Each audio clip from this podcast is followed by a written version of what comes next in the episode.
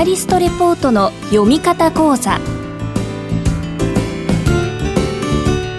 この番組は9月9日に東京で開催したセミナーアナリストレポートの読み方講座をダイジェストでお送りします。お話は証券リサーチセンターセンター長高木信之さん。聞き手は兜町カタリスト櫻井英明さんです。この番組は一般社団法人証券リサーチセンターの提供東京証券取引所の講演でお送りします。アナリストレポートの読み方講座。お話は証券リサーチセンターセンター長の高木信之さんです。大きな拍手をお願いいたします。どうもあのただいまご紹介に預かりました証券リサーチセンターのセンター長をしております高木信之と申します。よろしくお願いしますアナリストレポートは参考にできるのかと。最初タイトルつけるときに役に立つのかっていうふうに 書こうと思ったんですけどもそれじゃいくらなんでもと。参考にできますかっていうことなんですけどもいろいろ皆さんに聞いてみますと、えー、まあ左に書いてあるようなえー、まあご不満っていうんですかね。クレームっていうんですか、まあ、物足りないっていうような意見が出てくると。まず、えー、新しい情報がないと。そうですよね。レポート、取材してレポート書く間に、その聞いた話っていうのは誰かがどこかでも簡単にあの気づいているということで、どうしてもレポートにする時間がかかってしまうから、情報としては、特に株式市場で役に立つ情報かっていうと、えー、鮮度はかなり落ちてしまうかもしれないと。それから、えー、よくあるのが欲しい情報がありませんということなんですね。私こういうのが知りたいんですと。いうことなんですけれども、それにパパチッとこう合うような情報がなかなか出てこないよということですね。で、次に、これは一番シリアスなんですけども、投資判断が当たらないと。売り買いいろいろ言ってくるんだけれども、どうもねと、その通りやるとうまくいかないよっていうようなあのことをおっしゃる方がいらっしゃる。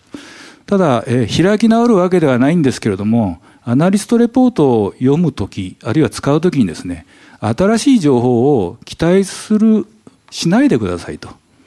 それ以上に役に立つ情報はありますとスピードじゃないんですと分析とか比較とかといった役に立つ情報が結構入ってますよということですね。それから入手のしやすさなんですけどもこれは私どもの証券リサーチセンターホームページを見ていただければですね、え、無料で皆さんあのどんなレポートでも無料で読んでいただくってことができます。それからあの東京証券取引所さんのレポートなんかも、えまあ、ウェブサイトもですね見ていただくことができると。で一部の証券会社さんや情報ベンダーのサイトを訪問していただきますとですね結構レポートは掲載されてるっていうことで入手しづらくはないと。ただ欲しいものがあるかっていうとそれは保証の限りではございませんということですね。はいえまあ、経済分析とか市場分析それから投資戦略、まあ、いわゆるストラテジーっていったものに関する情報っていうのは比較的たくさん出てきているということですね。でいや何言ってんのと。産業だ産業や企業の情報だって毎日日経新聞見てら出てくるじゃないのと。これ確かにそうなんです。ただし、えー、毎日トヨタ自動車の記事が出てるかっていうと必ずしもそうではないわけですね。個別企業の情報については結構、えー、たくさん出てるようで実は出ていないと。でそれをカバーしていくのが、え、アナリストレポートっていう形になるかと思います企業に関する情報としては、え、決算それから財務関連情報ですね。それから、いわゆるまマスメディアが取り扱うような企業ニュース。この2つに分かれるわけなんですけれども、えまあ、我々投資家に関係するところとしますと、決算財務関連情報なんですが、これは、え IR ニュースとか、それから決算単身とかですね、それから決算説明会資料、そしてアナリストレポート、有価証券報告書、こういったその企業の決算財務関連情報っていうのがあるわけなんですが主な情報っていうのは発信者が全て企業会社側からなんですけれどもそうじゃないところから出てくる情報っていうのはアナリストレポートが唯一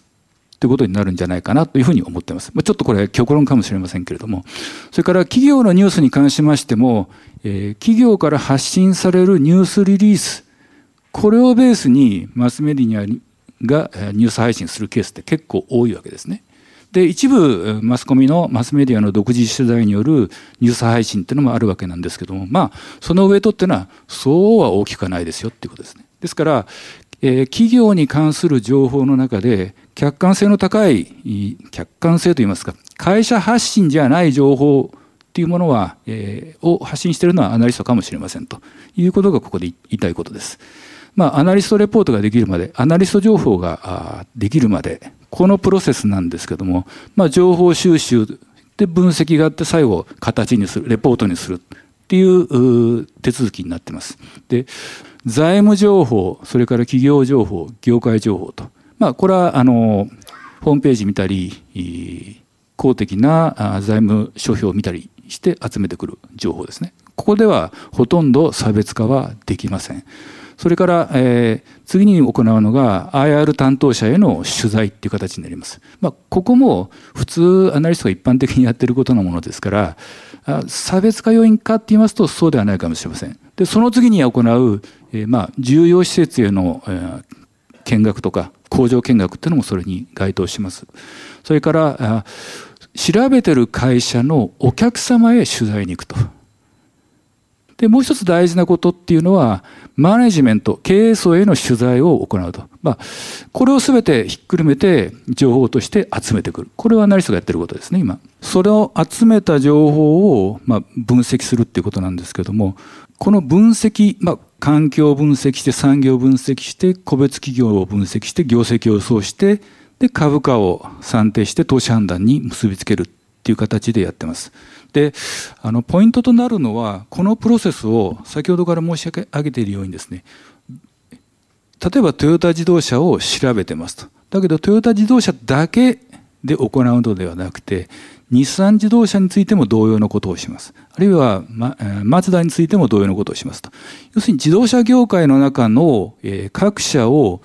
全部同じような密度で調べてる。これがアナリストなんですね何が言いたいかって言いますと一つ一つの企業の判断は間違うかもしれませんけれども、アナリストの強みっていうのは、その企業における、ある、例えばトヨタ自動車の相対的な良さとか、地位とか、強さっていったものについては、かなり正しく判断できているってことなんですね。相対感に優れている。絶対感はちょっと弱いかもしれないですけども、相対評価はかなりアナリストは得意だっていうことです。えっと、非常にその限られた情報をアナリストっていうのは扱ってますよとあの限られた世にあまりない情報をアナリストは提供してますよっていうことですね。それから、えー、経営層等々とのミーティングを深、えー、重ねてのレポート執筆っていうことになってきますので必ずしも財務情報だけではなくて非財務情報もカバーしてるってことですね。それからあの相対感のある相対比較に強みを持つっていうことでですね、えー、例えば A 社よりも B 社がいいとそういう情報には優れてるそういうことをそういう点をアナリストは提供できてるっていうふうに見てほしいわけです。で、えー、いきなり、えー、レポート読んでも構わないんですけれどもレポート読む前にせっかくですから2つ行ってほしいことがここにあります。一つは、えー会社のホームページを活用してくださいってことなんですが会社について皆さんもよく調べてくださいねってことですね。アナリストの調査だけに任せるんではなくて自分もレポートを読む前にはどんな会社かっていうことについてチェックを行うとそれから、えー、注目されてらっしゃる企業を、えー、投資対象として評価してほしいってことですね。まあ、これは、えー、意識してやってらっしゃらない方々でもですね、まあ、無意識に当然あの投資家ですからやってらっしゃるとは思うんですけども投資対象としていっぺん見つめ直してほしいってってことです。でその会社がどんな成長ステージにあるんでしょうかと。まあ溶卵期にあるのか、成長期にあるのか、成熟期にあるのか、衰退期にあるのか、そういうそのロングレンジでの会社の今どんな状況にあるのかっていうことをチェックするっていうことと、まあ、短期的には今利益率が改善してるんですか、あるいは落っこちてるんですかっていうようなこともよく見てほしいってことですね。それから、株価水準、これ単純な株価の位置ではなくて、利益と株価を比較してみる、あるいは財務状況と株価をしてみる、いわゆる PR、PBR、あるいはキャッシュフロー倍率とかですね、そういったその株価指標を一遍確認してみてほしいってことですね。から、えー、株主還元策についても確認していただきたいですし、一番大事な投資に際してのリスク要因って何ですか？いいことばっかりではなくて悪いことが起きた時には、えー、悪いどんな悪いことが起こるんだろうといったことについても、えー、チェックしていただきたいっていうことです。で会社のホームページどこ見ればいいんですか？っていうことなんですけどこれ萩原工業さんの、えー、例なんですが、えー、一つは、製品紹介。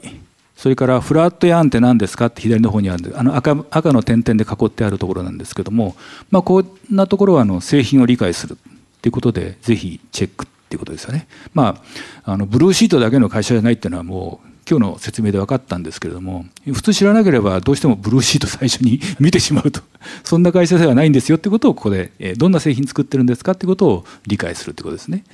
それから、えー、IR 情報っていうのをクリックしますとこの赤の実践で囲った株主投資家の皆様へっていう画面に、えーえー、問いますのでそこで、えー、決算情報報告書あるいは有価証券報告書といった、えー、財務情報を確認していただきたいということですね。これ一期だけではなくて過去数期遡って比較するってことは、えー、結構あの投資をする上では役に立つことかと思います。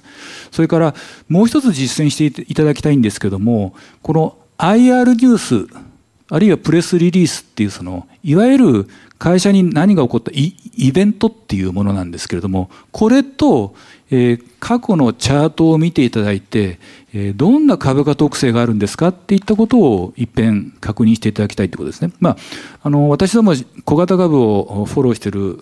立場としましては成長株投資っていうことで目先のその出来事で株価は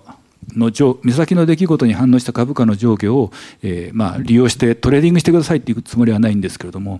株価の特性をよく理解してますとあることが起きた時に株価が変動するんですがそこでまあうろたえなくて済むあるいは持ち続けることができるっていうんですかねあるいは本当にシリアスなことであれば処分することができるそういうふうに使っていただければなっていうふうに思ってます。から当然大型株の大型株といいますか時価総額の大きな会社については trading opportunity もかなり出てくると思いますので株価とイベントの関係をしっかり抑えながら、まあ、日々売ったり買ったりしていただく。こういう楽しみ方っていうとちょっと変ですけどもこういうその参加の仕方もできるんじゃないかなというふうに思います。もう一つあの先ほど同業他社との比較っていうのがあったじゃないですか、はい、製品の作ってる製品が最終的にどんなところで使われてるとか、まあ、昭和電工さんなんかそうですよね、はい、リチウムイオン電池の材料なんか考えてみればそう、ね。はい、でそういった意味でこういう企業一つの企業の製品の流れから別の企業も読めるってことありますよね。それありますね。ものすごく参考あの冒頭申し上げたように取材の中で取引先を調べる。取引先にもヒアリングをするっていうのはまさにその観点ですね。その向こうの評価を見ながらってことです。それからアナリスト同士で連携もしてますのでいい話を聞いたら向こうの会社をフォローしたらない人も伝えてもうちょっとこう投資対象を広げるっていうこともよくある話ですね。はい、でこれは多分あの個人の方でも一つの会社から別を類推するっていうのは可能ですよね。可能です。シナリオを作るっていうのは、はい、できます。アンテナを高くしていただければ必ずそれができますし、いい投資アイデアっていうのはどんどんどんどんあの広がってくると思います。はい。次はその投資対象としての評価なんです。どんなステージにあるんですか？成長期にあるんですか？成熟期にあるんですか？っていうようなことですね。まあ、一番ありがたい、嬉しいのは利益率が改善して売上も拡大していく成長期に投資するっていうことですね。まあ、その会社がどんな時期にあるのかっていうことを、えしっかり把握してほしいということですね。それから、成熟期にある会社であってもですね、えー、例えば、えー製品価格のその下落があまりないと要するにマーケットは拡大してない価格は安定参入企業が少ないっていう会社っていうのは結構儲かっちゃってるわけですよね。キャッシュがどんどん入ってくると。で、設備投資する必要が全くないですから、配当余力っていうのは結構高いわけですね。まあ、あの、配当収入を当てするような、まあ、えー、かなりご高齢の方とかですね、そういったセグメントの方には、成熟期だにある会社だからといって、えー、投資対象から外す必要は私はないと思います。まあ、例えばアナリストレポートを読む前に、この会社どんなステージにあるんだろうかっていうのを仮説を立てていただいて読んでああなるほどねっていうふうに確認していただきたいっていうことですね。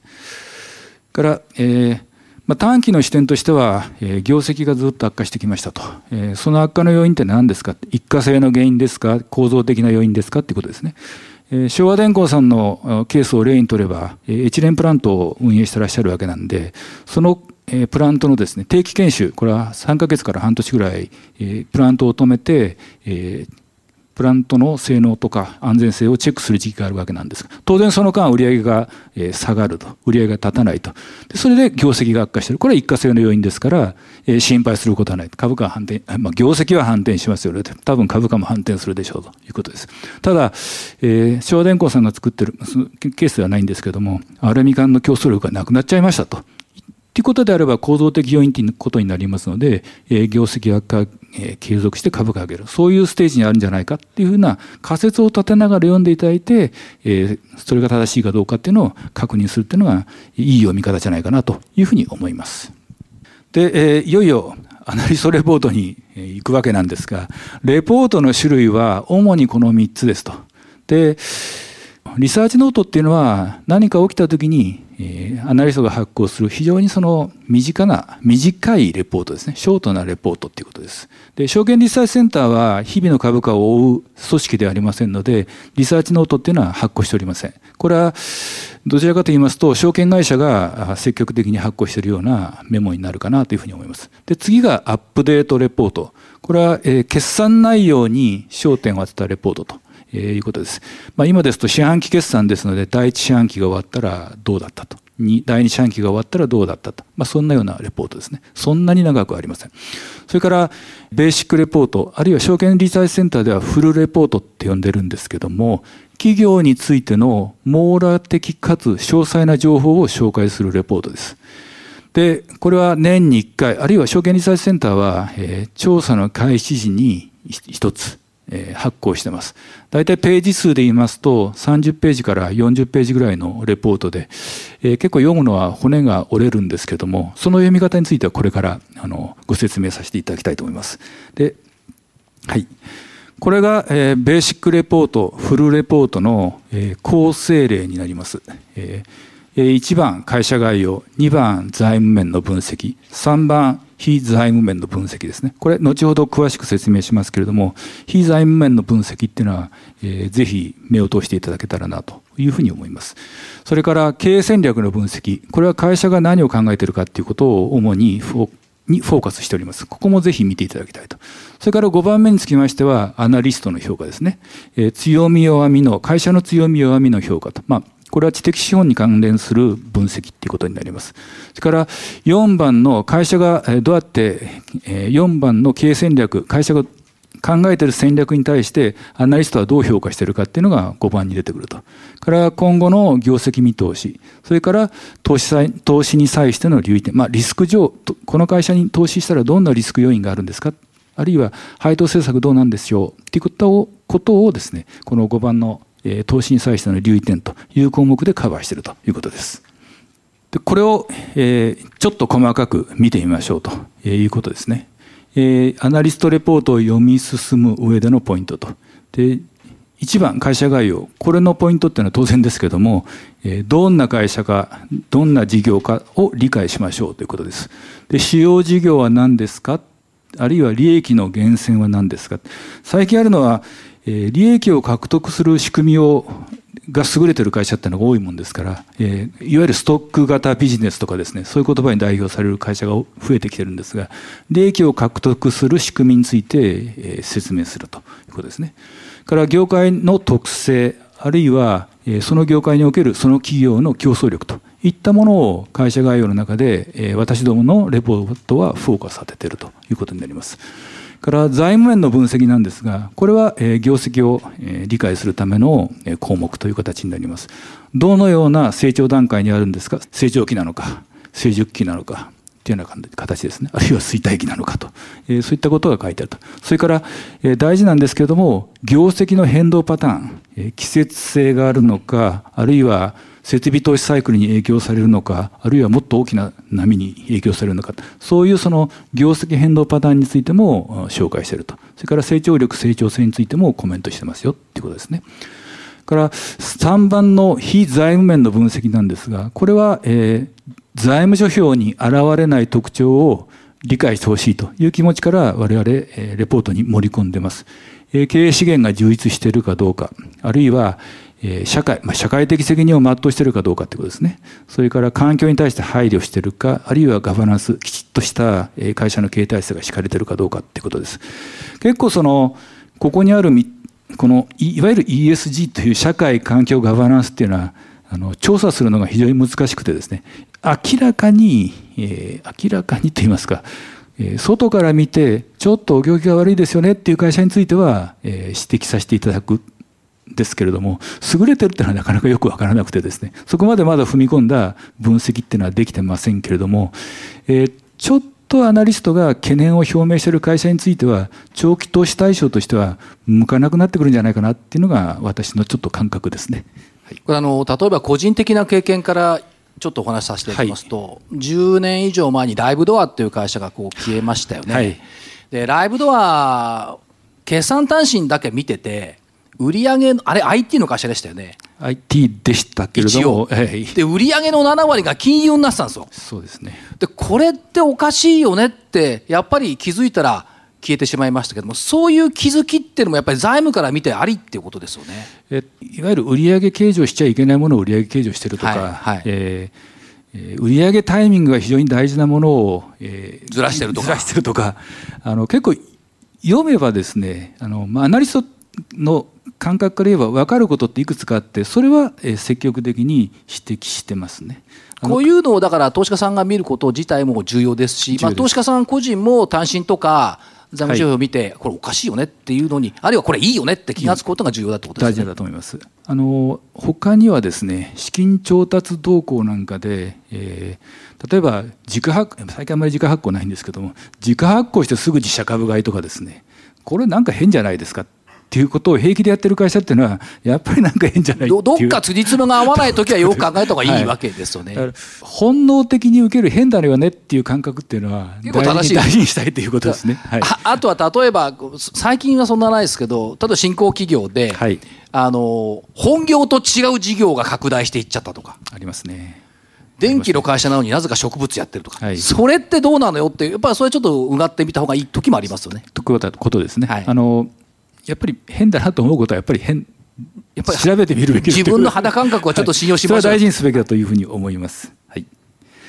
と、えー、次ですけれども、えー、経営戦略の分析これは会社がどう会社の目指す方向について、えー、理解してくださいっていう項目になってきます。まあ、あの今ほとんどの会社っていうのは中期経営計画っていうのを提示してますのでそれについて会社がどういう思いを込めてるかっていったことを記述してます。から中期経営計画を達成するために課題として何を認識しているかといったことについてもよく見ると。それからそれに対してどういう手を打ってるんだってことを紹介してるんですね。で、最後、5番アナリストの評価なんですけれども、これは今まで述べられたことに対して、会社が述べたことに対してアナリストの評価が列挙されているっていう形になります。で、ここはあの、そのまま信じてくださいっていうことは、あの、